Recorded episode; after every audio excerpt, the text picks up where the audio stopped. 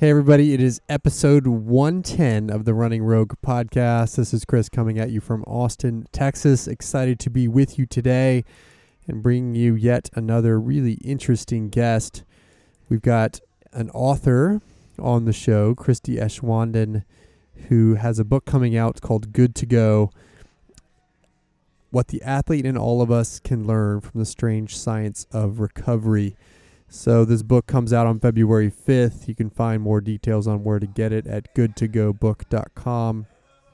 And it basically goes through all the different recovery modalities and gives us a breakdown on what's legit, what's not legit according to the science, and then talks about related things like the importance of stress reduction overall for recovery, the importance of routine for recovery, and a host of just really interesting topics, all da- all backed by data and science, but similar to the book by my other guest, Endure.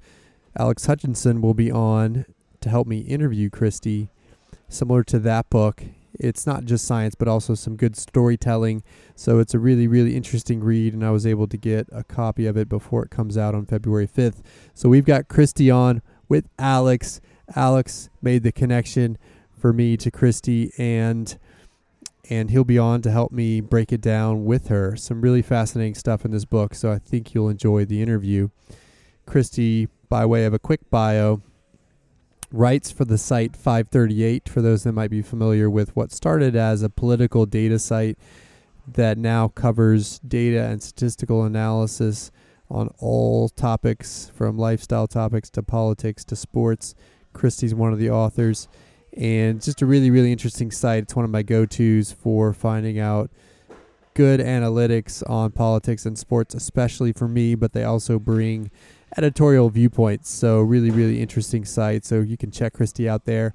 But christie grew up as a runner. She was a 1600 meter state champion in high school went on to compete in cycling as well as cross country skiing. So as an athlete who grew up playing with these different recovery modalities and now as a science writer she's asking the questions on what works and what doesn't for recovery. So we'll break all of that down with her and with alex in just a bit.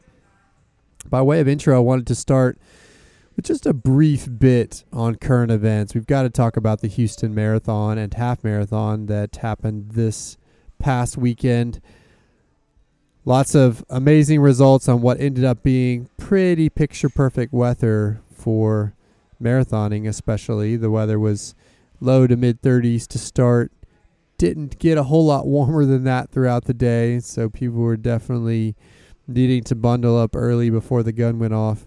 But I think the temperatures proved to result in some really, really fast times. On the marathon side, you had the winner come through in two hours and 10 minutes for the men. Albert Korir got that done in a pretty narrow men's finish. And then you had a name I'm not familiar with.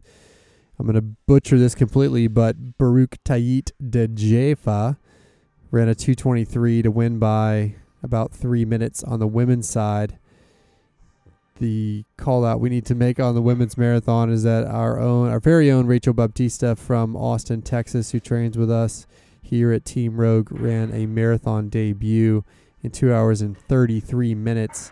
Really, really impressive debut. Congrats on that, Rachel. She was the third American behind Kelsey Bruce and one other athlete, Katy Jermann from Minnesota. I think she's running with Team USA Minnesota up there. So, congrats to Rachel on her debut. Really, really impressive. She's actually a dual citizen, Venezuelan as well as American. So, her aspiration is to run the Olympics as a Venezuelan athlete. And now that she has her Olympic A standard, there's just some bureaucratic layers that she has to get through to be able to get picked for the Venezuelan Olympic team. But if all of those things sort out, then Rachel would have earned her spot as a Venezuelan Venezuelan Olympian. Her time of 233 was three minutes faster than the current Venezuelan national record. So she is now, once that's certified, the Venezuelan national record holder in the marathon, which is really, really cool. Congrats to Rachel. On the marathon side for the women, the other story there, as I alluded to in a previous intro, was the Kara Goucher story. She was hoping to run somewhere in the 230s on this day and ultimately had to DNF at around mile 19 after what she said was an old hamstring injury sort of popped up and made it difficult to run and then painful to even walk. So, when faced with potentially having to walk the final seven miles or so, she ended up making it to a, net, a med tent and dropping out.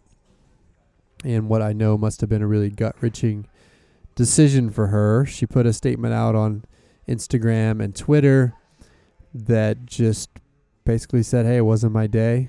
This hamstring injury, which hadn't bothered me at least for the last couple years, sort of popped up in this race and ultimately ultimately made it difficult for me to finish. Really, really sad for Kara. I think, you know, as she said, she was doing this race for her and I think wanted some closure in the marathon of having sort of a one final solid time in the marathon. Didn't get it. It now she's alluding to potentially that being her last competitive road race and she's alluded to potentially doing a trail race sometime this summer in an interview later with Runner's World. So I think that may have been the last of what we've seen or what we will see from Kara as a competitive road racer. So I just wanted to take a second to just thank Kara, even though she's probably not going to listen to this, for her contributions to the sport through the years. You know, I think I, I, I hope for her that she chooses to officially retire whatever that means. She has said that she's going to be a runner for life, which I completely understand, but I think it's okay for her to say, hey, look, I'm retired from competing as a competitive road runner. And I hope she does that so we can have the opportunity to really celebrate her career as we should. You know, some of the accolades that come with Kara are multi time NCAA champion, 5K, 10K outdoor, as well as NCAA cross country champion. She's a world world champion silver medalist from 2007 in the 10K on the track. Has finished twice on the podium at world majors, Boston and New York, where she finished third a couple of times. Has made two Olympic teams in 2008 and 2012.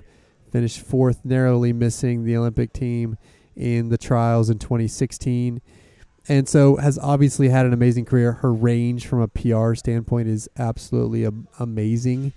She's run 405 for the 1500 all the way up to 224 for the marathon and has really solid times all the way in between. So is is definitely up there in terms of best American female distance runners ever. I don't want to necessarily debate where she fits in that list, but I think it's it's high and but more important than that to me what Kara's brought to the sport to inspire the next generation of American women or women distance runners in general general across the world is she's brought a, she's brought a humanity to it that maybe others in the past weren't willing to show or may have, maybe were afraid to show. Kara has been much criticized through the years for crying after races, for showing her emotions, for showing her tears, and and you know that criticism obviously is bullshit. And I think she's shown people that you can be real, you can show the disappointments to to pair with the joys of running, and just be a human and let people see the the mistakes, the fallacies, the struggles, the doubts, the challenges that we all face because it shows the everyday runner that really we're not that different from the elites. And so I really credit Kara for that, for that willingness to be vulnerable, to be open, and to share her emotions freely without worrying about criticism, even though she was much criticized for doing that. You also have to give props to Kara for being willing to raise her hand against what she felt was injustice in this sport change sponsors, change coaches to get away from Alberto Salazar and, the and the Oregon Project, and then ultimately turn in what she knew to USADA and to the media to talk about some potential gray areas that Nike Nike's Oregon project lives within. And so her whistleblowing, I think, even though we don't yet know the outcomes of that, it was an important statement to make of from somebody like that to say, I'm willing to stand up for what's right. I saw something that I didn't believe was right, was right. Willing to stand up for that, and hopefully, others will gain courage from her stance to not only operate in the sport the right way, but also potentially raise an issue or raise a flag when they see something that isn't right. And so that is certainly also Kara's legacy is standing up for clean sport in ways that few athletes are willing to because of the potential criticism that might be faced. So I just wanted to recognize Kara for that. I hope we have an opportunity as a as a sport, as a collective globally, if she's willing to sort of announce officially her retirement from competitive racing.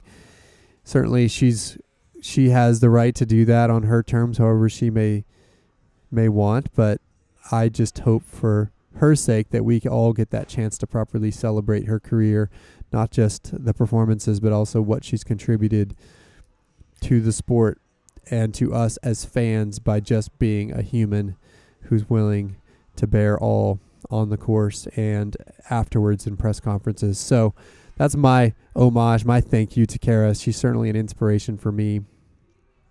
And I'm currently working actually to get her back on the podcast. So you should hear Kara's voice on this channel relatively soon.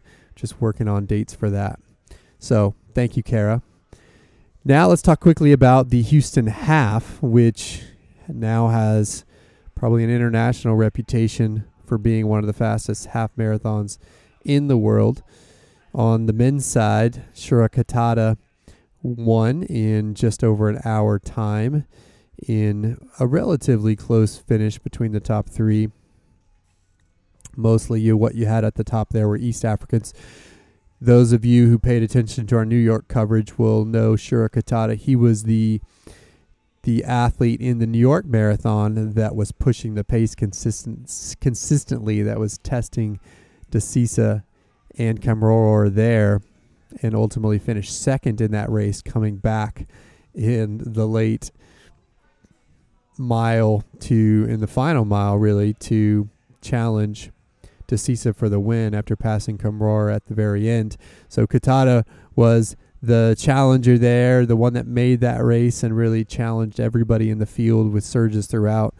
And he, he took this race in Houston a little bit more conservatively, conservatively, and I think that paid off for him to ultimately get the win. But with this win, plus the second in New York, showing that range half to full, and just showing that willingness to race a couple of different ways with different strategies, I think Kitata is certainly an athlete that we all need to pay attention to in future major marathons, especially on the American side. In the half for the men's, Reed Fisher was the top American, and in a 102, and there were several other Americans that were close to that. We had Abanat Adroro, who I don't actually know that name, ran 102.09, just three seconds behind Reed Fisher. Parker Stinson, who I think many will recognize that name, ran a 102.11, and and then you had several other Americans after that, all the way back to Jim Walmsley of trail running fame, who ran a 104 flat to hit the standard for the trials for the half marathon on the nose and get that goal accomplished. Jim is famous for having won the Western States 100 miler and now can also compete in the Olympic trials in the marathon next year in Atlanta after running this 104. So Jim showing really, really impressive range as the Hoka athlete there. I think more interesting for the half was the were the women's results. You had just an absolutely amazing result from Brigid Kosgei, the Chicago Marathon winner she ran 105.50 to win that race by over a minute actually just under a minute, but that's the fastest time ever on North American soil. So Houston proving to be super, super fast. And then you had a handful of other East Africans, and then Emily Sisson making her attempt at an American record in Houston. She ended up running 107.30 to finish just five seconds behind her teammate Molly Huddle's American record. Of course, Kara, by the way, still owns the fastest half ever by an American running 106 and change, but that was not on a record eligible course. So Molly Huddle is your fastest American officially, still at 107.25. She ran that in Houston last year. But Emily, her teammate, almost getting that American record just five seconds back. Definitely bodes well for her prep for her London Marathon debut coming up later this year in the spring. And I think also shows you that Emily is somebody who could potentially beat Molly in London. They'll be lining up together in London. But, you know, I think ultimately Emily has the stride and what seems like the grit to really, really be a successful road racer. And I just have this this feeling that she'll actually beat Molly in London this year if she's willing to believe that's possible. In which case, she'll be another one of those potential favorites for the trials next February. So there you go. I'm excited to see Emily's potential. She actually also narrowly beat in this race Gladys Cherono, who was the Berlin Marathon winner. So she was right up there, mixing it in with the best of the best. So we shall see what we're getting from Emily in London later. But as I said, predi- I predict that she'll beat her teammate Molly if she's willing to believe that that's possible. You never really know. Sometimes with those sort of teammate dynamics, if somebody's consistently beating you in races or in workouts on the track as an example, maybe she won't necessarily let herself believe that that's possible. But if she does, I bet Emily can beat Molly in London.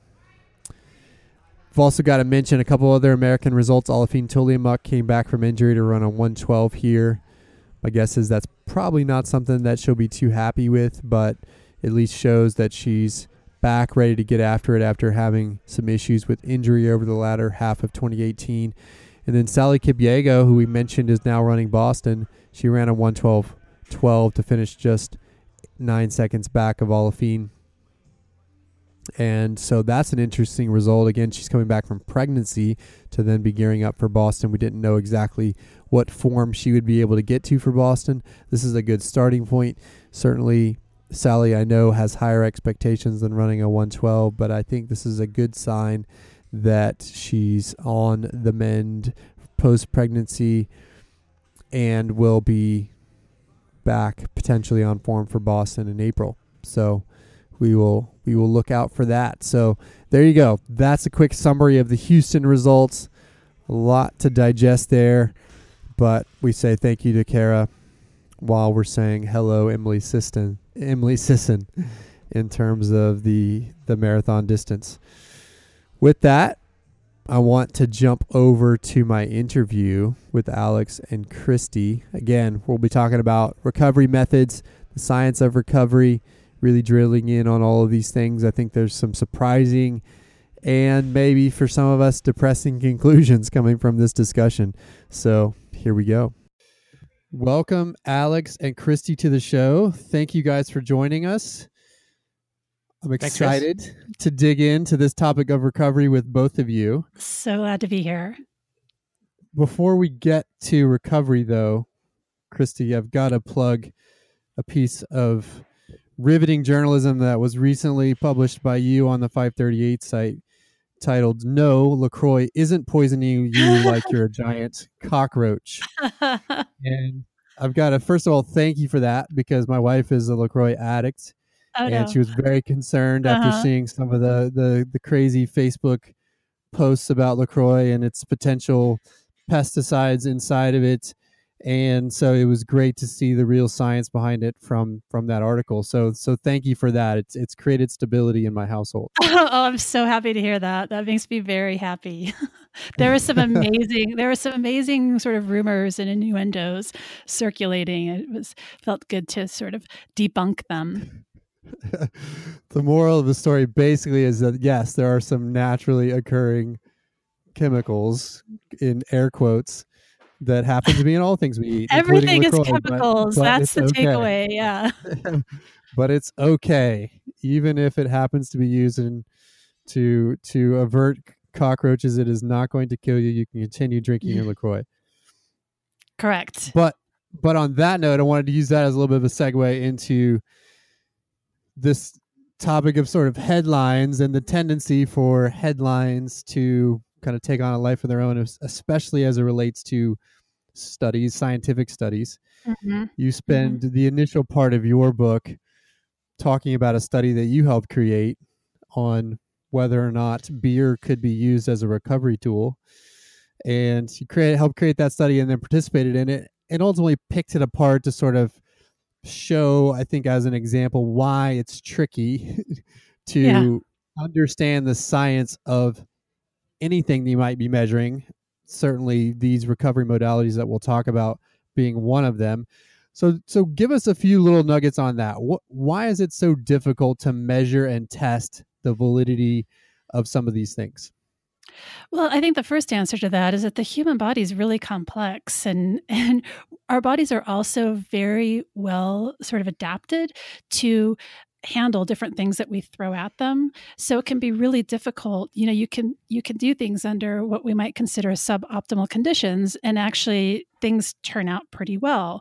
And so you know we're looking for this magic formula the magic secret thing that you can do to make you know your performance better your recovery better but there aren't a lot of things that are you know nearly a, as powerful as we would like them to be. Um, and so when you're looking at really small differences which are still extremely meaningful in this context right? If you're racing you know a two or five percent difference can be the difference between being on the podium and being an also ram so you're looking for these really small differences, but our bodies are really adaptable. And a lot of these things that we might measure um, in order to look at things like recovery or even performance can be variable. And so there's a lot of natural noise in those measurements. And so you're looking for a very small signal and something that's really noisy. And it's just, it's almost like you're trying to defy physics. well, plus you're often in these cases dealing with small sample sizes. And so you have natural variation there that may or may not be meaningful.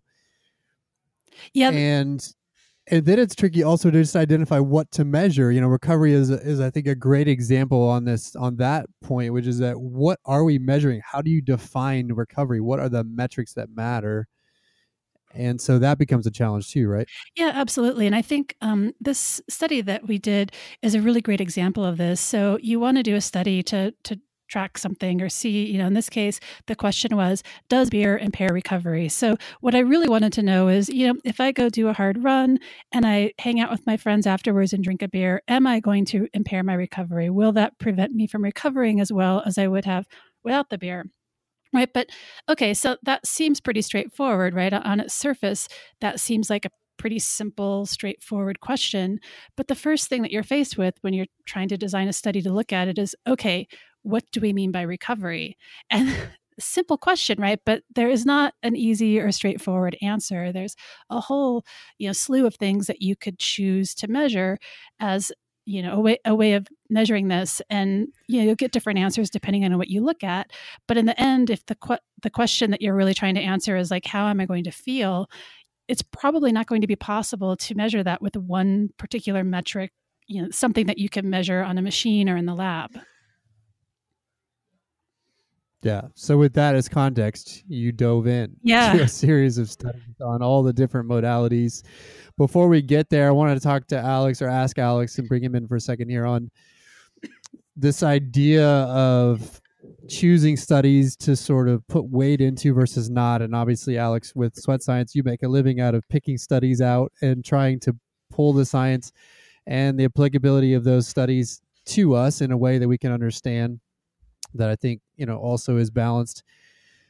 So what what are you looking for in studies as you're choosing articles and also even reading a book like Christie's to say, okay, she's referencing this. Here's what I know about sort of what makes a study study valid or not. What are the key things that you look for? Yeah, I mean that that's evolved over the last decade for me. You know, I started out bright-eyed and bushy-tailed, mm-hmm. thinking I could evaluate a study on its own merit so that I could look at the study and say, well, how how big is this the sample size? You know, was it properly blinded and everything? And I, I sort of thought if I if I ticked all those boxes, then I could really believe the results.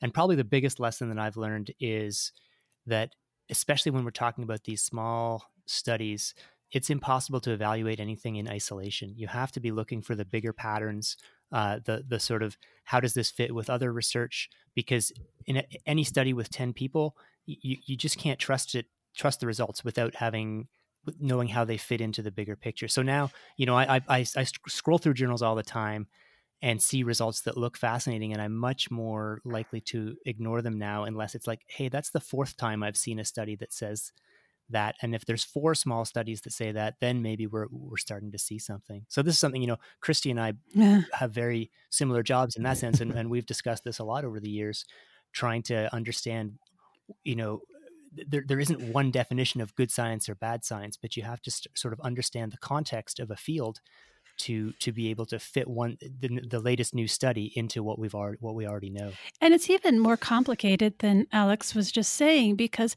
you know you may see three small studies showing an effect from some gadget or some let's say nutritional thing, um, but what you may not see are the ten other studies that people did that didn't find anything, and so they didn't publish them or didn't even bother trying to publish them. And this is a problem called publication bias, and it can really skew you know how you're evaluating the evidence if you're only looking at a portion of it, but you don't know that you're looking at a portion of it. Yeah. So, it, and then of course, as somebody like me who's a layperson reading general news media who isn't necessarily reading the source journalism or data on these things is even more opaque because I'm not trained to look at this stuff. People that are reading these books or your articles, Alex, aren't trained to look at this stuff. So, how can we, as people trying to glean snippets that might be useful in our training trust anything. when you find the answer to that, let me know. Let me know. let, let, let, me give a very very self-serving answer which is that y- you have to you have to sort of outsource some of that work to to guides that you trust uh, because it's it's it's you know it's not efficient or even really possible to uh, to, to pull up the full, you know, the full study uh, uh, every time you see some some reference to a new study to to sort of do the due diligence. So you have to get a sense of trustworthy sources who are synthesizing this information.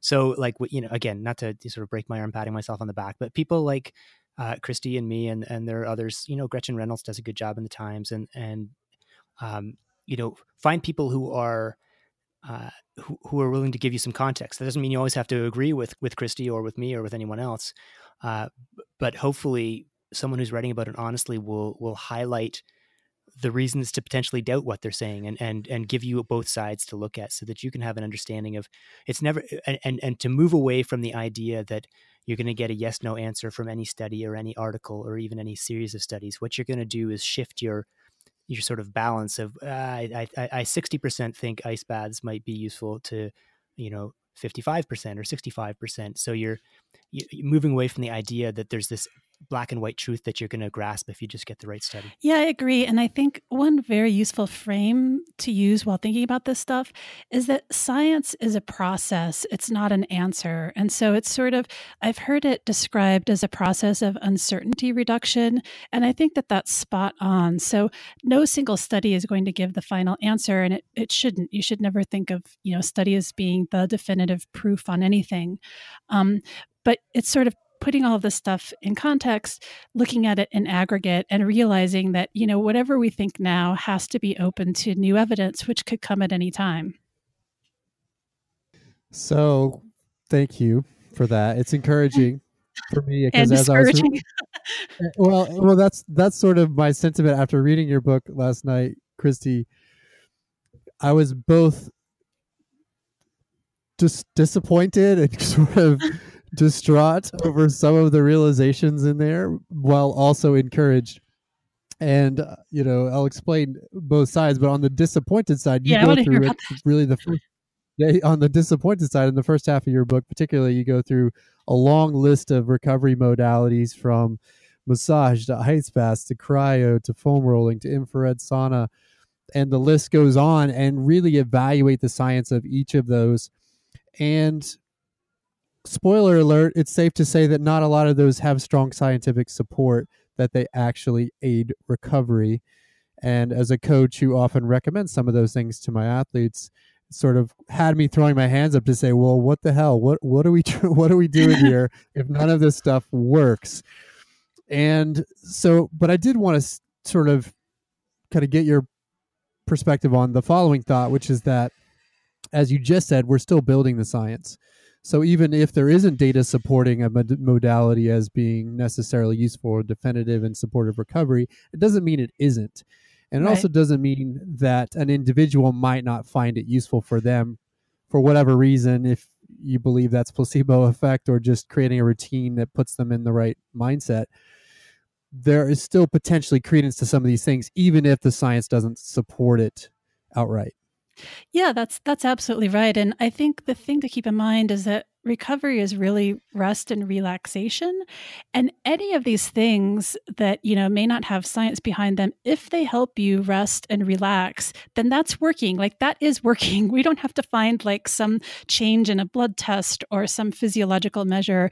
If it helps you relax it helps you rest you know put your feet up whatever you're not you're not doing things you're you're waiting you, it's sort of like things that you can do to allow your body that time and that sort of rest that it needs if if there's a modality or some sort of gadget that helps you do that then that's okay you don't need a study telling you that it's working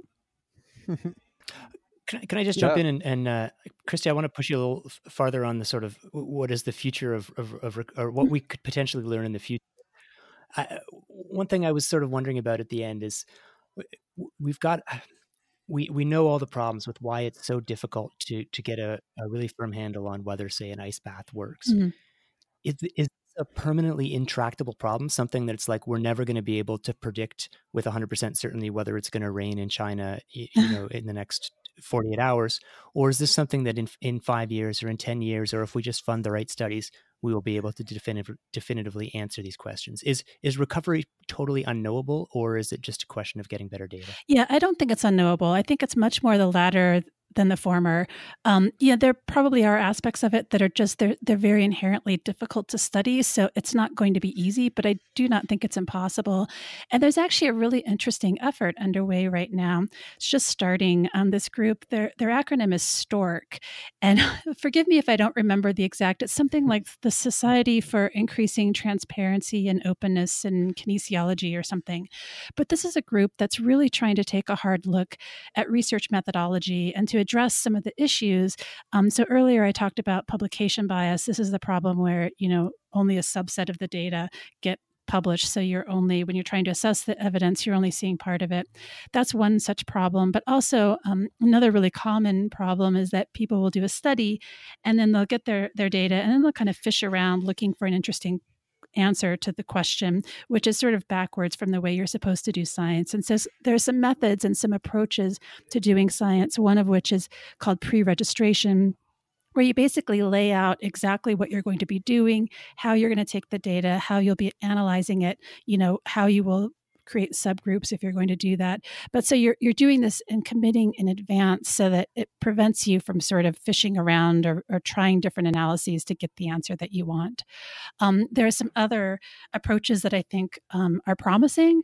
Um, probably uh, some of these answers will be collaborations. So there's a really interesting uh, project going on in, in, psychology right now, where they're actually uh, pairing up or not pairing it's it's much larger than that but they're taking labs from around the world to participate in studies. So one of the issues in sports science is that the sample sizes tend to be really small and it's just i mean it's almost a basic physics problem. You cannot extract uh, very reliable data from very small sample sizes of which most sports science that has such a small sample. This is problematic. And so, one way to address that and one way to get a bigger sample size and to also sort of get around this, this problem where you, know, you may find something that's just very unique to the particular circumstances you have in your lab on that day um, would be to create a protocol, set up a study where multiple labs in different places run the same studies. So instead of your lab doing your studies with just 10 people, there might be 10 labs doing their 10 sample size, but then you can put them together um, and analyze that. And that, that would be one way to get around it. But so I guess that's a long way, Alex, of saying that I do think that it's possible to do, um, you know, to get more rigorous answers and to, to, you know, get closer to truth on some of this stuff. But it's going to take a lot of work. And I, I think a really important point to make here is that it's not that sports science is crappy or that the researchers are terrible or anything like that. It's just that they're studying a really hard problem. And I think it's worth taking a moment to just like recognize recognize and appreciate that. So there's hope. Yes. You're saying. well, I also think there's this challenge of the n of one problem, which is that to say, you know, what diet works for me to be my best running self? Mm. Well, you know, I might find that you know, I'm not a vegetarian, but what if for me being a vegetarian made me feel better, run faster, seemingly perform better than than operating on a paleo diet. If that might be true for me, but that might be the opposite for somebody else. Is there also a potential that it's just simply we're all different, different things are going to work for different people, and so you have to sort of find what you believe works for you and roll with it? I do think that there's a lot of potential for that. Um, there's it's pretty clear that there are some um, strong genetic influences in how people respond to training, and so you would expect that that would uh, follow through to recovery too. Um, you know, and you look at it, there are some athletes just, that just seem to have so, sort of a supernatural ability to recover. I'm thinking here of Camille Herron is a really great example of that. Um, so, you know, what works for her probably won't work for everyone else. Um, so I do think that there's individual variation and, and, you know, honestly, I think one of the biggest takeaways for me from the reporting that I did on this book is that the most important skill that any athlete can have is sort of this ability to understand and read their bodies and sort of read the signs that they're getting about whether something's working or, or whether it's not. And, and being in touch with that is just such an important skill to have. So let's talk speci- a specific modality, just to use as an example. I personally am a fan of every three to four weeks I get a massage. Mm-hmm. Your book talks about the signs of that being sketchy at best in terms of its validity. And so it had me wondering in the context of an anecdote I'll tell just in a second, which is is it the rubbing on my muscles that's helping me, or perhaps just the hour on the table, not on a device where I'm kind of mellow and zenned out, perhaps having a enjoyable conversation with the masseuse or just falling asleep on the table is maybe that the better part. Recently my wife eh, who is a doctor was talking to a 90 year old man who came into her office. She asked him what his secret to longevity was and he said two bourbons before dinner. And sort of you know made me laugh and obviously made us talk about how well you know bourbon's probably not keeping this man alive and he probably just has good genetics but perhaps there was something to the fact that he slowed down enough to enjoy a couple of bourbons, which meant he was probably also enjoying his meal afterwards, perhaps fellowshipping with family and whoever else might be with him, enjoying this alcohol and food. And maybe that part of it, the sort of stress relief and the relaxation of that whole combined ritual, was a part of his longevity. Who knows? That's also an n of one, certainly not a scientific study, but wanted to get your thought on that kind of idea in the context of massage. Oh, absolutely. And I'll just I'll just say here that I'm a huge fan of massage and I get one whenever I can. I think it's great. It feels good. And I think this really goes back to my previous point, which is that, you know, recovery is rest and relaxation and you know anything that makes you feel good anything that makes you feel refreshed anything that feels rest, restive and, and sort of restorative is good for recovery. And I think, you know, in some ways, massage is almost the definition of recovery, right? It's like you're lying down, you're not doing anything else. It's kind of a chance for your mind to wander. So you're sort of relieving that kind of psychological stress, which is also, you know, anti recovery, right? And hard on your body. Um, you're relaxing, you're feeling really good. I mean, all of that is helpful. And so we may not be able to do a study that shows, you know, oh, there's this change in your blood flow or, you know, your hormones change in this way or anything like that. When they've studied in these contexts, they're not finding anything meaningful. But if you ask people how they're feeling, then people say, oh, yeah, I love massage. It makes me feel better. I mean, massage is probably, I would say it's probably the recovery technique that most most athletes would like never want to give up, even if you tell them it doesn't work, which obviously is true for me, right? But I guess then it goes back to this previous thing that we were talking about, which is how do you define working? Like, how do you, how are you defining recovery? How are you defining the goals here? And I think really that with recovery techniques, the goal should be rest, it should be relaxation. And so if those are the two goals and the two metrics, then massage passes with flying colors. Uh, maybe there's a, a question here, which is you're saying that the goal of recovery is is rest and relaxation, and of course, we you know that's that's all wonderful to hear. But right. if, if, you're very goal oriented, you may be thinking, uh, well, I, I, don't care how I feel; I just want to win. Right. And you made an argument in the book that that the two are, are more tightly tied than than than you might think. That that there is a physiological argument for for relaxation. Could you could you sort of walk us through why why is it helpful to feel feel good and relaxed? Right. So, and I, I think it's it's important here to go back too and say that another important thing that's happening during recovery is this is when your body is making all the adaptations. So you don't get better from training like while you're training. This happens in the periods in between training when your body is improving and making all these changes so that it's better prepared for the next bout of exercise. And um, I think one thing that's really underappreciated by most people is that it's not just the physical stress of training that's putting stress on your body and, and, is the thing that you need to recover from, but any kind of psychological stress, any kind of emotional stress, anything that's sort of taxing your body, whether it's worrying or um, concerns about meeting a deadline, if it's things happening in your personal life, all of those things also take a toll on your body and they take a physical toll. And so, a really common mistake that athletes will make is they'll say, Oh, yeah, I took a rest day. But on that rest day, they're running around, you know, doing errands or something, or they're dealing with something really stressful at work or at home. And then the body isn't really recovering because it's just dealing with this other kind of stress. And that stress um, is also taxing it and, and preventing it from making that full recovery and all of those adaptations that it would otherwise make. And so you really need to look at this in totality and sort of in a holistic way, which it may seem weird. Like here I'm a science writer saying, oh, you just have to be very holistic and you have to consider the whole person. You know, these are things that cranks will often say, right?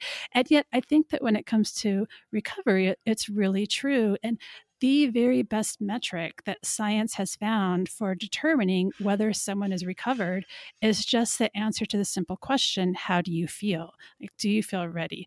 Do you feel tired? If you feel tired you're not recovered. It doesn't matter what your watch is saying. It doesn't matter what your heart rate is. You know in the end, our brains are this really sophisticated um, thing that sort of it's almost like they take all the algorithms and, and take all the inputs and put them together in this measure, which is how you're feeling. I also want to make sure we don't leave out the concept of active recovery because mm-hmm, I do think point. there's context, context and situations where movement is better than not moving. I say to my athletes all the time, and I know they get annoyed at how often I say it, but I say movement equals blood flow equals healing. So easy movement can also come and contribute to recovery. One of the things from personal experience that I have in this realm is post marathons. I think I've run 17 now the wow. thing I've done in the last, I don't know, probably seven or eight of them that seems to help me feel better after a marathon and get back to running comfortably sooner is just simply moving around the day of the race after the race mm-hmm. enough to kind of promote that blood flow. At least that's my conceptualization of it. simple light walking to a meal, staying a little bit on my feet, not just popping myself down on a couch and putting my feet up. I feel like that active movement post race has really helped me bounce back. And of course, the same could be said for a easy recovery run after a Saturday or Sunday long run. Sometimes that movement, if you do it easy enough, promotes blood flow, which actually makes you feel better afterwards. Is that fair to say, or would you question the science of that too? Well, I would just say that it, it sort of cracked me up when I was looking at, you know, examining all these products because so many of them promise to increase blood flow, you know, do this to increase blood flow. And it's like, the easiest way to increase blood flow is to exercise. Like, oh, uh, yeah, my mm-hmm. coach used to call it a warm down or a warm up. You know, just light exercise. If you want to increase blood flow, exercise is the easiest, best way to do it. You don't need some some gadget to do that. I'll I'll just add. I, t- I totally agree. A that that uh, you know active recovery is, is a very powerful technique, and B that it's it's as good as uh, you know you don't need any fancy gadget to increase your blood flow. But but Chris, given your your your anecdotes, just going to remind you that you, what you actually have to try in your next marathon is actually lying on the sofa for 48 hours after the marathon to ensure that your better feelings are not just the result of you getting fitter in your last seven or eight marathons. Then we'll know if you feel like crap. So that that's it's your that's your assignment it is a fair question. It is a fair question, and a caveat I have made to people that I talk about this to, which is I don't know if it's me getting better at recovering because I've done more of them, right. or because I've changed my strategy. And certainly, that is a fair a fair debate that we probably can't prove. Right. Oh, um, yes, we can. Your next marathon. I just told you how to do That's right. That's right. right. But I do right. think this gets at a really important issue, and that is so much of this. I, so people talk about the placebo effect like it's a terrible thing and we need to get rid of it and it means something doesn't work but our minds are really powerful and one of the most important things that an athlete can have on on race day is confidence. And so if there are things that you do or rituals that you're doing or you know if you believe that a, a warm down is going to help you and that you'll feel more recovered that can be a really powerful suggestion. And so that may be enough to make it so. And i don't necessarily think that we should you know get rid of that instinct to do things. I mean we shouldn't be doing things that are demonstrably you know bad for us or that are you know taking money that we should be spending elsewhere. But i think it's okay to do things that aren't proven and that we're not sure of and you know that confidence boost that we get from them can be a really powerful thing in and of itself.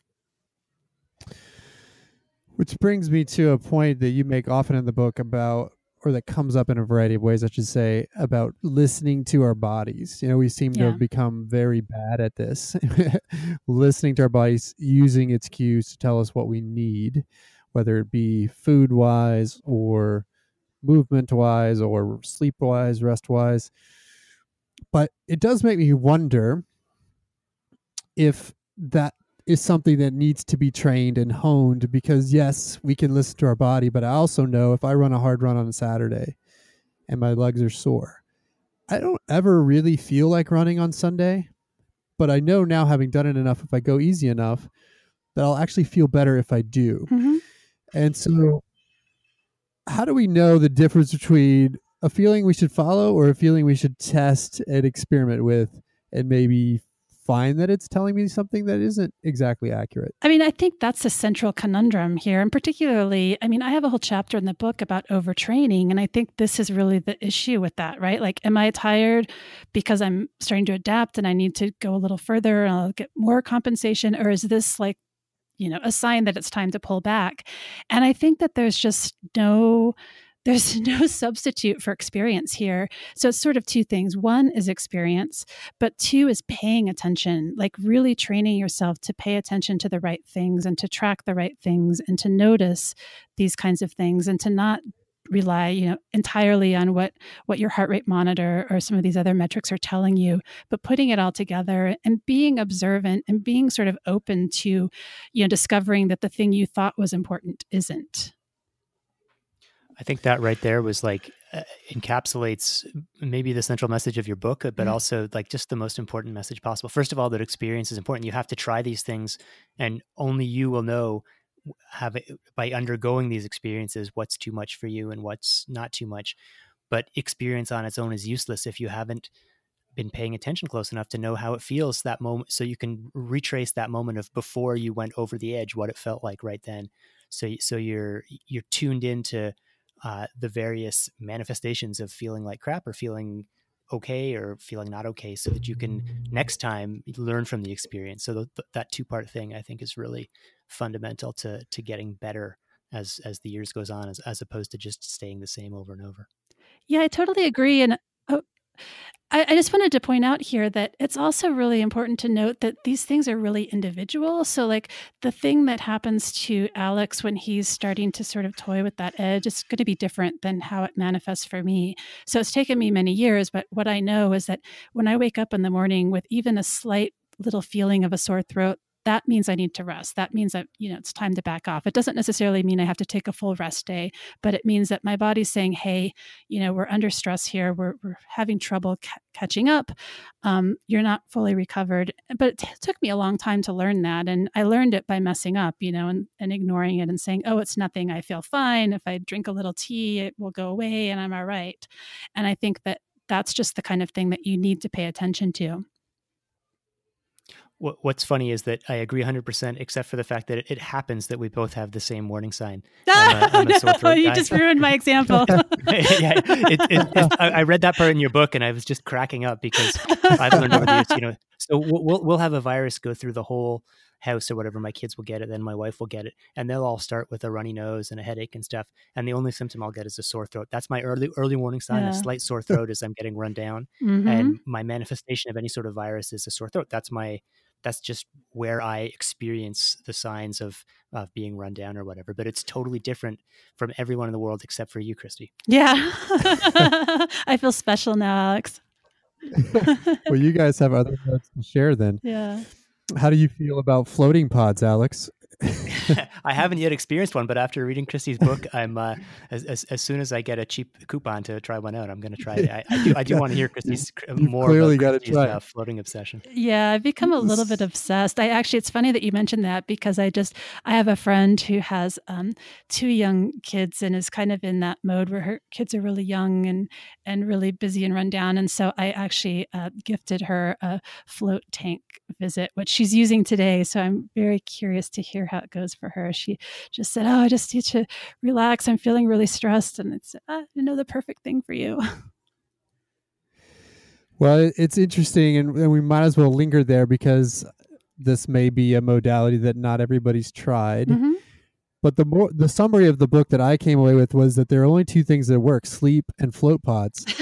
and you know, we we all know about sleep as being a good recovery tool. So just just for the sake of those who may not know, describe what a float pod experience is like. Well, I'll do that, but I just have to preface it by saying it sounds terrible. And the first time, you know, I went in because um, I thought, well, I have to do this for the book, and I'm just going to be a good reporter, and I really don't want to do this. And oh, this is going to be terrible. Like, do I really have to do this? Oh, I don't want to do this. I mean, I really, I spent like the 24 hours before I was going to go in just sort of nervous and stressed about it because what you do is you go into this little pod. I mean, it really, there, there are a couple of different kinds, but the first one that I did was in San Francisco at this place called Reboot. And they have these pods that they're, they're sort of these big white plastic I don't know, they look like eggs or something.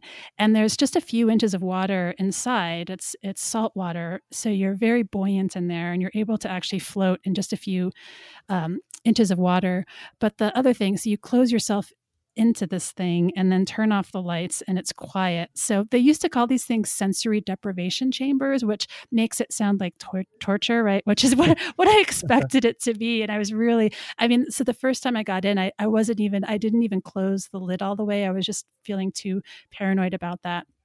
And they actually started off with a little bit of music. And then after 10 minutes, the music goes off. And then uh, at the end of your hour, the music comes back on. And that's the signal that you're supposed to get out. And, you know, I got in there and the music's pretty relaxing. It took me a little while to, to feel relaxed in this. But by the time it was over, I was actually really upset when the music came back on because I had gotten into this just amazing state of relaxation. And I had also, so the, when you first get in there was a light and you know i had the option of leaving it on and i was going to do that but i accidentally hit it and then i thought well i'll just try it for a minute so i ended up spending almost the entire hour in the dark as well and I guess the way that I explain it and explain why it is useful is for me, it really feels like forced meditation. And like I'm totally on board with the idea that meditation is good.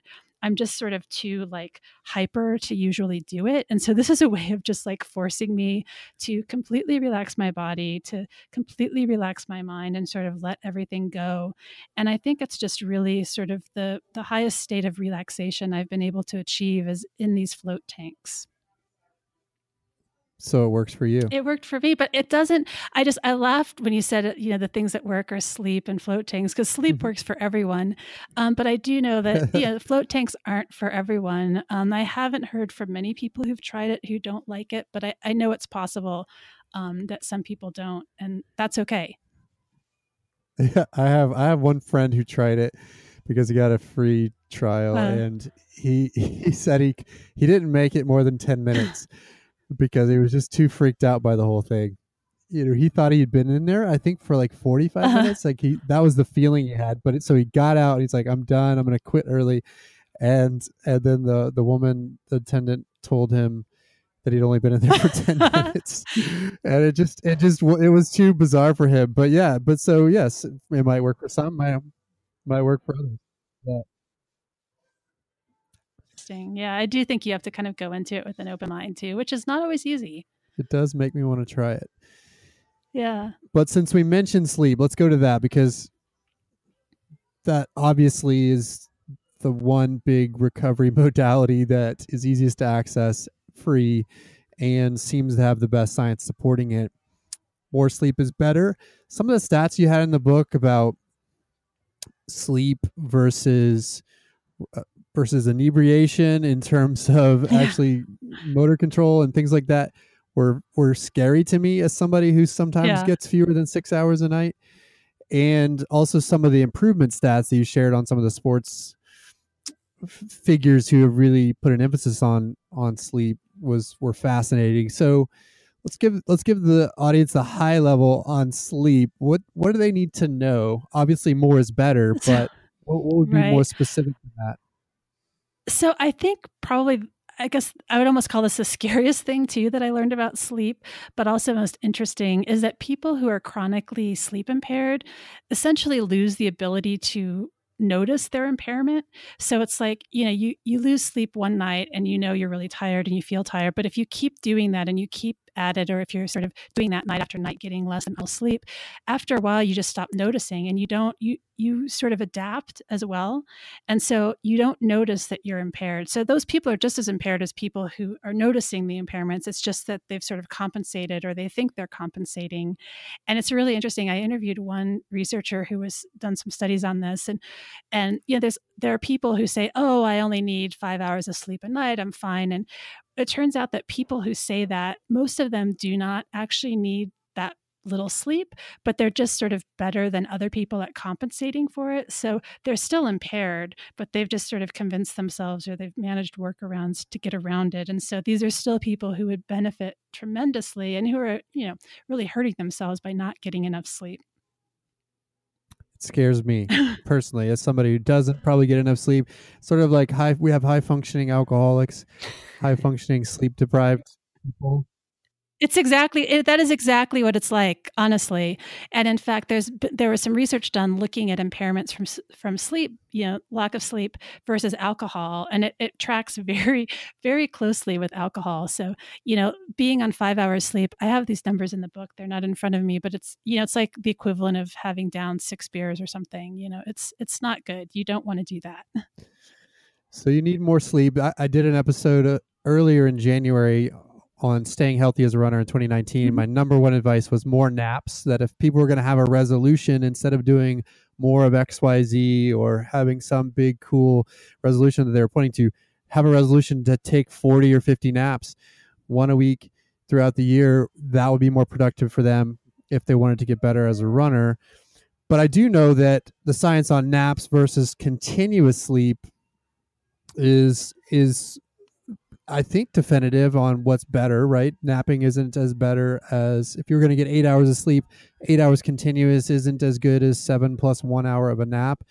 So I'm going to bring Alex in here because I know he's got some exposure to this topic. What do we know about naps versus continuous sleep? Uh, well, first, I, I, guess I'd have to say, in the spirit of this conversation, that w- we don't know as much as we might wish we did, and a lot of the studies are even some of the, you know, the, you mentioned some of the studies about athletes getting more sleep and it's better. These studies are not like well-controlled studies. It's basically take a bunch of athletes and ask them to stay in bed a little longer, and then measure their free throw percentage or whatever. And you know, two months later, in the middle of the season, when all sorts of other things may have changed, so I, I, think we need to be cautious about what we do know. My, my sense is actually that continuous sleep is better if you can handle it, but or if you if you can arrange it. But there there are a few studies showing that you know looking at time trial performance uh, when someone has had a nap versus hasn't had a nap, and people who take a nap tend to do better. But I think what that I think what those studies are actually getting at is that the, if you take a random sample of the population, a s- substantial fraction of them have a, an accumulated sleep debt.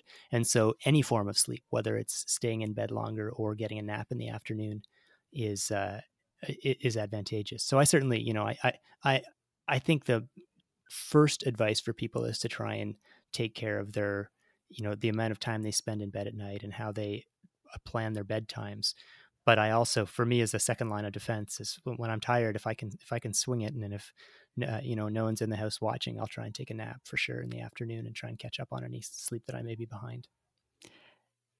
Yeah. Yeah, I would disagree with everything. I would just agree with everything that Alex just said and particularly about this idea. You know, this is where I think you have to realize that studies are looking at a very particular thing. And so they may not be answering the question you want, which is like for you and your specific life and your conditions and your constraints, is it better to, you know, make sure you're in bed nine hours or to get seven hours and take a nap when you can? And the answer to that is probably something that can't be definitively answered in a lab study. It's something that you may have to play around with yourself. But I think the take the big takeaway here is just get sleep however you can. Um, avoid skimping on sleep at night um, as a regular sort of course of action or, or mode of action because it's just going to have detrimental effects in the long term and the short term. And, and I have done some some detailed studies on uh, m- my two year old, and I found that if they if, if, if, she naps too long, it can make for a really unpleasant night. I bet. nice. Truth. Nice. So let's talk about hydration. Uh, the bit on that in the book was probably the most mind blowing for me as a coach. And I've read Tim Noakes's waterlogged book, or at least I would say skimmed it. But I must say that I dismissed some of it as sort of a little bit of Tim Noakes being mm. Tim Noakes and kind of taking the extreme position, which he's known to do. And so, coming from that source, it maybe discount some of it. But but you talk a lot about this idea that the body knows what it needs, both from a food and from a hydration standpoint. And it's really just about learning to take those cues, drink to thirst inside an endurance event. And whereas as a coach, I've always been trained to talk to athletes about staying ahead of hydration, especially living here in Texas where it can be really hot and humid on a warm day doing long runs in August. And so I guess surprised me the definitive nature at which you came to that conclusion. So tell me more about why it's just about listening to your body as it relates to thirst. Yes, it's absolutely perfectly fine to drink to thirst, even in endurance events. And in fact, um, there's a group. It's the ultra ultra endurance group. Alex, help me out. Do you know this group that yeah, I'm talking so about? Ultra science research uh, led by Martin Hoffman. I can't remember the actual name of it, but uh, yes, correct. But they actually have set um, like formal guidelines on this that say it's fine to drink to thirst, um, even during you know a ultra endurance marathon or ultra endurance event, and um, you don't need to take electrolyte tablets or anything like that either. What you need to do is drink to thirst and eat some food. The foods that we eat have salt in them and have these um, magical chemicals that are also called electrolytes. On the one hand, your doctors may be telling you to eat less salt, and on the other hand, the sports drink companies are telling you you need to drink them in their expensive beverages.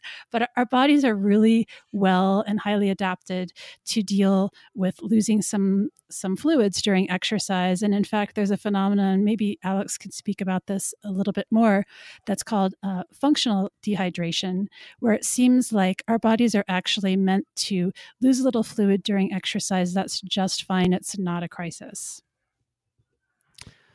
Yeah, I mean, I guess I'll, I'll, I'll jump in and say that, uh, as Christie points out in her book, uh, when you're exercising, you're you're burning up your fuel stores and your fuels like glycogen is stored with water. So as you burn fuel you're you're getting access to some water. So if you end up finishing a race 1 or 2% dehydrated or, or having lost 1 or 2% of your body mass you may actually be at the same level of hydration as far as your cells are concerned. So uh, there's a bit of the, the, the, sort of idea that if you've lost some weight you're necessarily dehydrated is not correct. Uh, uh I will I will say just eh, on, on, this topic, which is a which is a big and controversial one, that it, it, it is possible to get dehydrated and to get in big trouble from you know by being excessively dehydrated in hot conditions. So we shouldn't like minimize that possibility or that risk. That it's important to be conscious of your hydration. The only the only way that drinking to thirst works is if you're really good at listening to to your your body signals if you're really tuned in to what it feels like to be thirsty.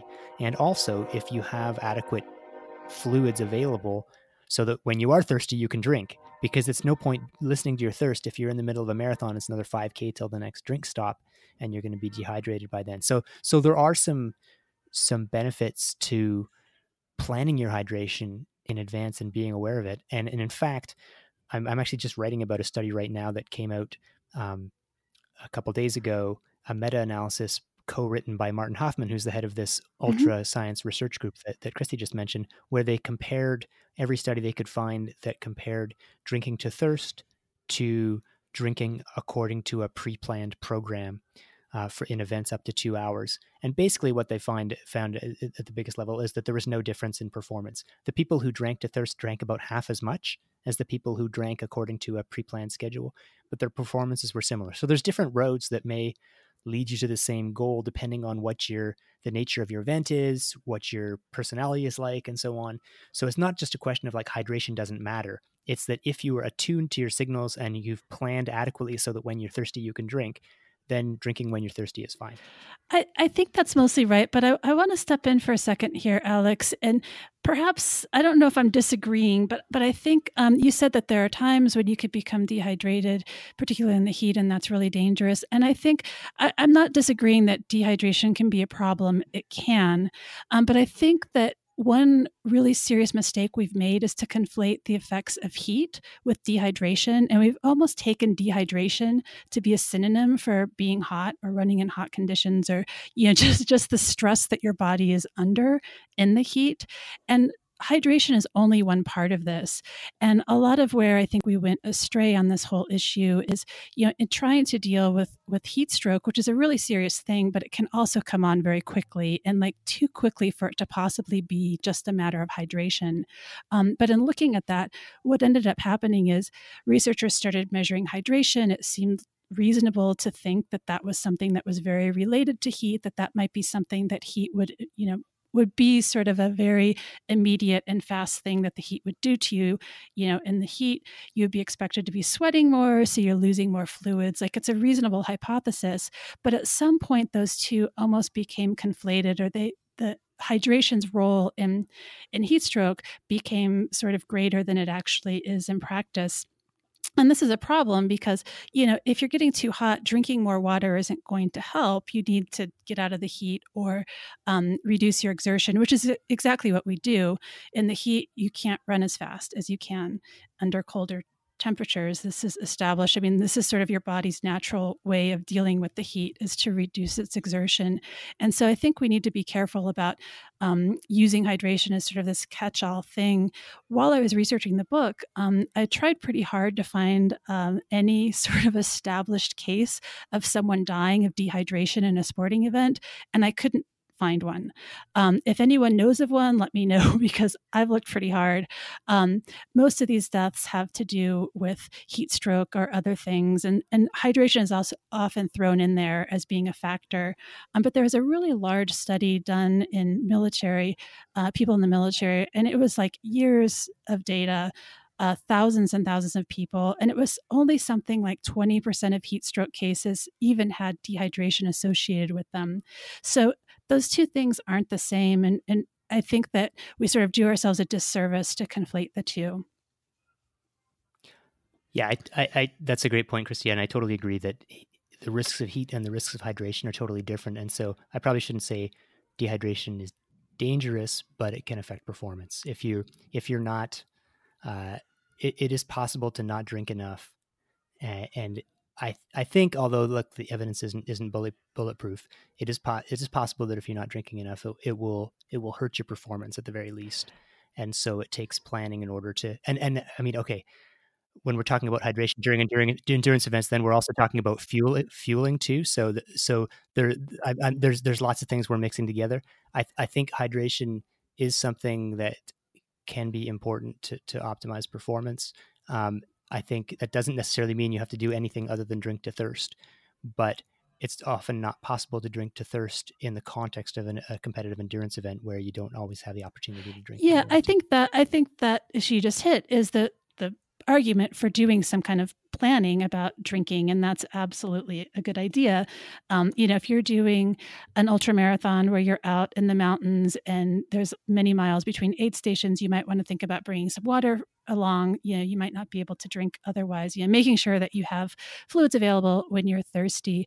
But again, I think that um, it's easy to conflate uh, fueling with hydration because so often in endurance events, um, you know drinks are how we get calories and how we do fuel. It's often the easiest way. I know for me if i'm doing an endurance event i much prefer to drink something with calories in it rather than trying to eat something. It's just easier for me to digest and all of that. So yeah i think that there's actually um, to counter what you were just saying a little bit alex um, i think that there's actually some pretty compelling evidence that becoming what we would label as a little bit dehydrated in many contexts seem to actually be um, perform- performance enhancing. I mean, this certainly seems to be true in the marathon.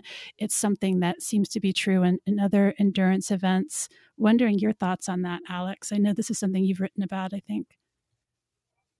Yeah, yeah, I've written a lot about it, and and, and I think I, I don't know if I'd say there's compelling evidence for the idea of, of sort of tactical dehydration and the idea that I, I think it's a plausible idea. The I mean, look, if, if you're Haile Gebrselassie and you and we both mentioned this in our books that, that he lost 10% of his body weight uh, in one of the marathons he ran in 2009 um, 10% of your body weight that's great man. If you're if you're taking 12, 12 pounds off your back then by the end of the race that is definitely helpful. So so in that sense being dehydrated is is useful. But I, I don't know if i've like this is a hard thing to test yeah. empirically.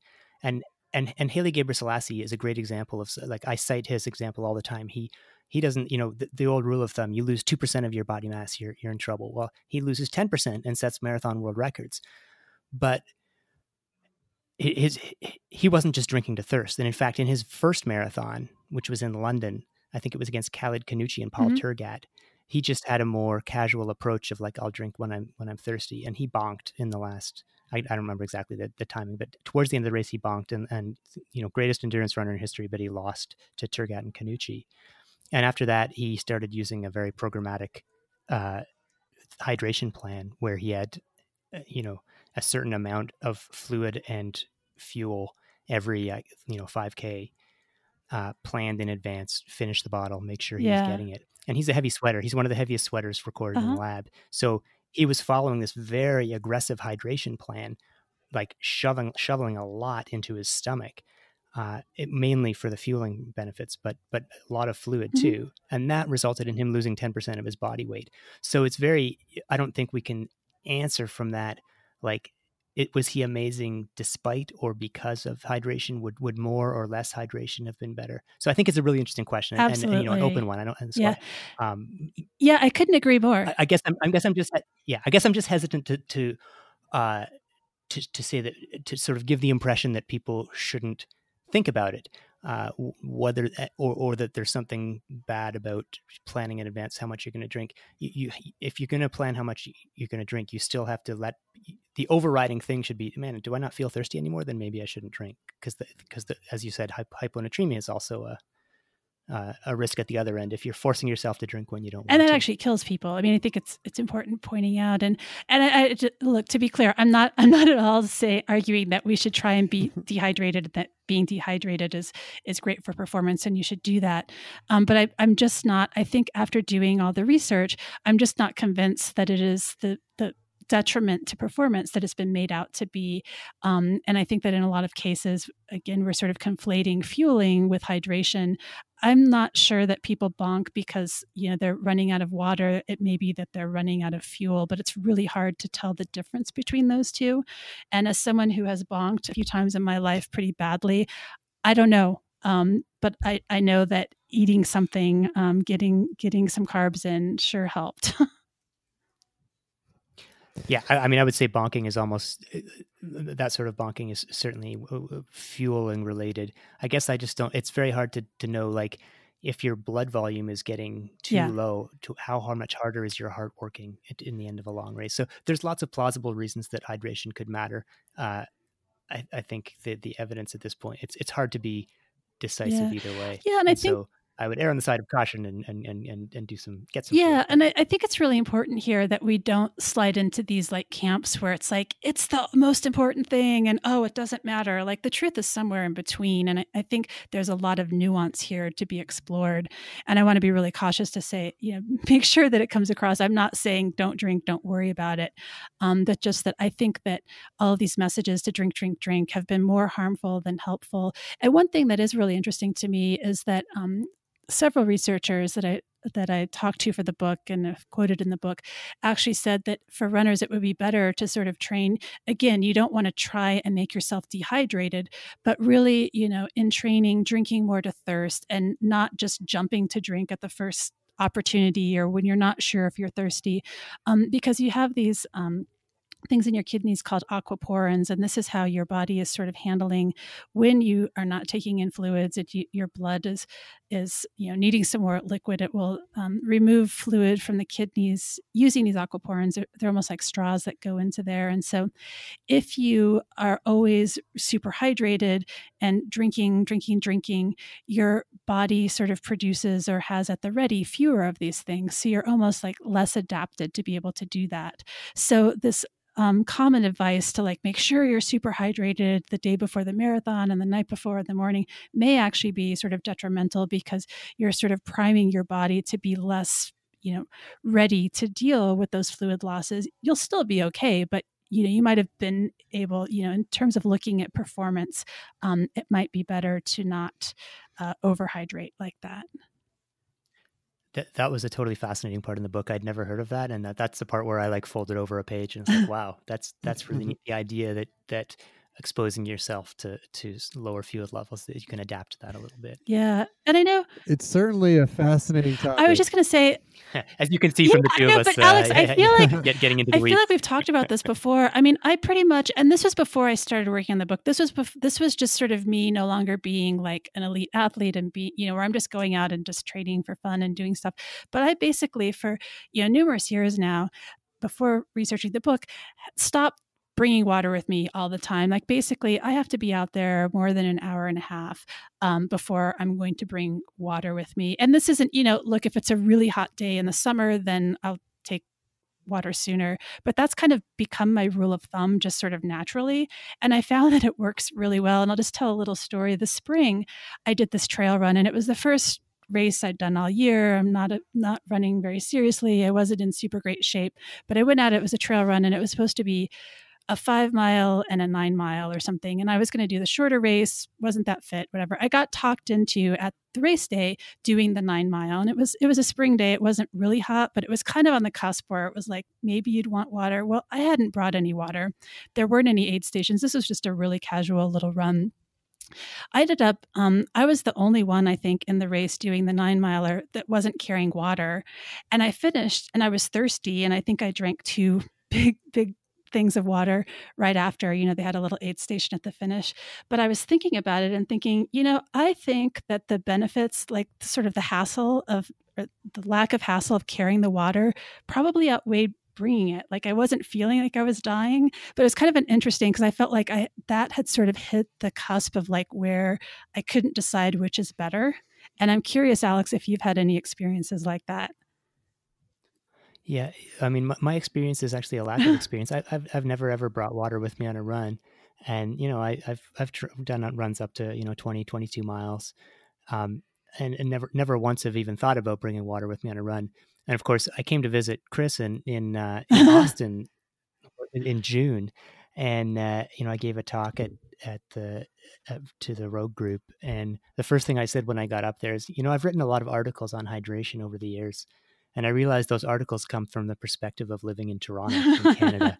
and being in Texas in June, just ignore everything I've ever said about hydration. So I guess I'm I'm I'm less con- so I'm confident in my own experiences, and you know I've I've as I said I've run multi-hour runs and never brought water with me, and I've I've raced certainly. I, I did take in, in water on a, in when I ran a marathon, but you know half marathons I would never never even think about trying to drink during a half marathon.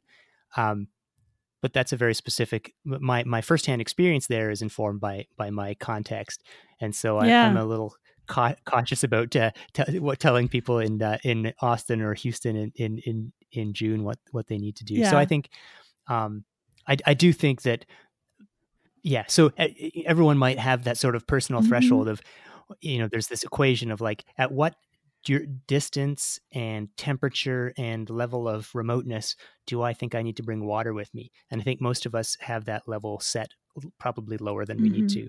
And so, but but the level isn't infinity. It's not like you never need water. It's it, it's uh, um, but uh, the sort of and and this is this is not just about running, right? right? Like right. this is or, or sports. This is this is also about life. It's like if you're can, can you sit at an office desk for the day without having you know a water bottle yeah. on your desk and and so like why first of all you should it would be good to get up and walk to the cooler or whatever but um, just yeah i think hydration has been oversold and as, as i think you'd probably agree it's been oversold uh, p- partly because there's people make a lot of money selling uh, not just not just sports drinks but water it's brilliant um, and yeah, yeah. selling mean, water a, to people like who would have plan. thought 50 years ago i mean yeah yeah, and if you if you look at the the acknowledgments or the the disclosures or the funding sources of a lot of studies, not just of sports drinks, but of like the, the general effects of, of hydration and dehydration, you see where the funding is coming. It's coming from like Nestle or Danone or, or yeah. these companies that, that, that make a lot selling bottled water. So,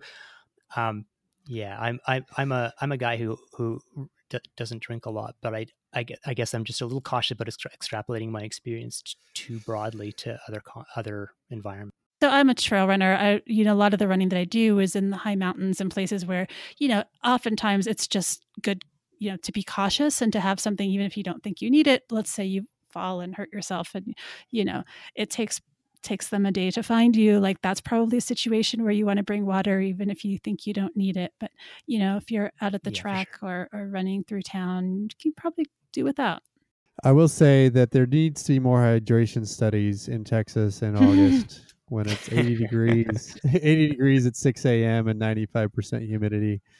Well, that I did a 10 miler with you, Chris, and, and yes. you know, that, that, that was a, an eye opening experience, even just learning about like chafing and stuff like that.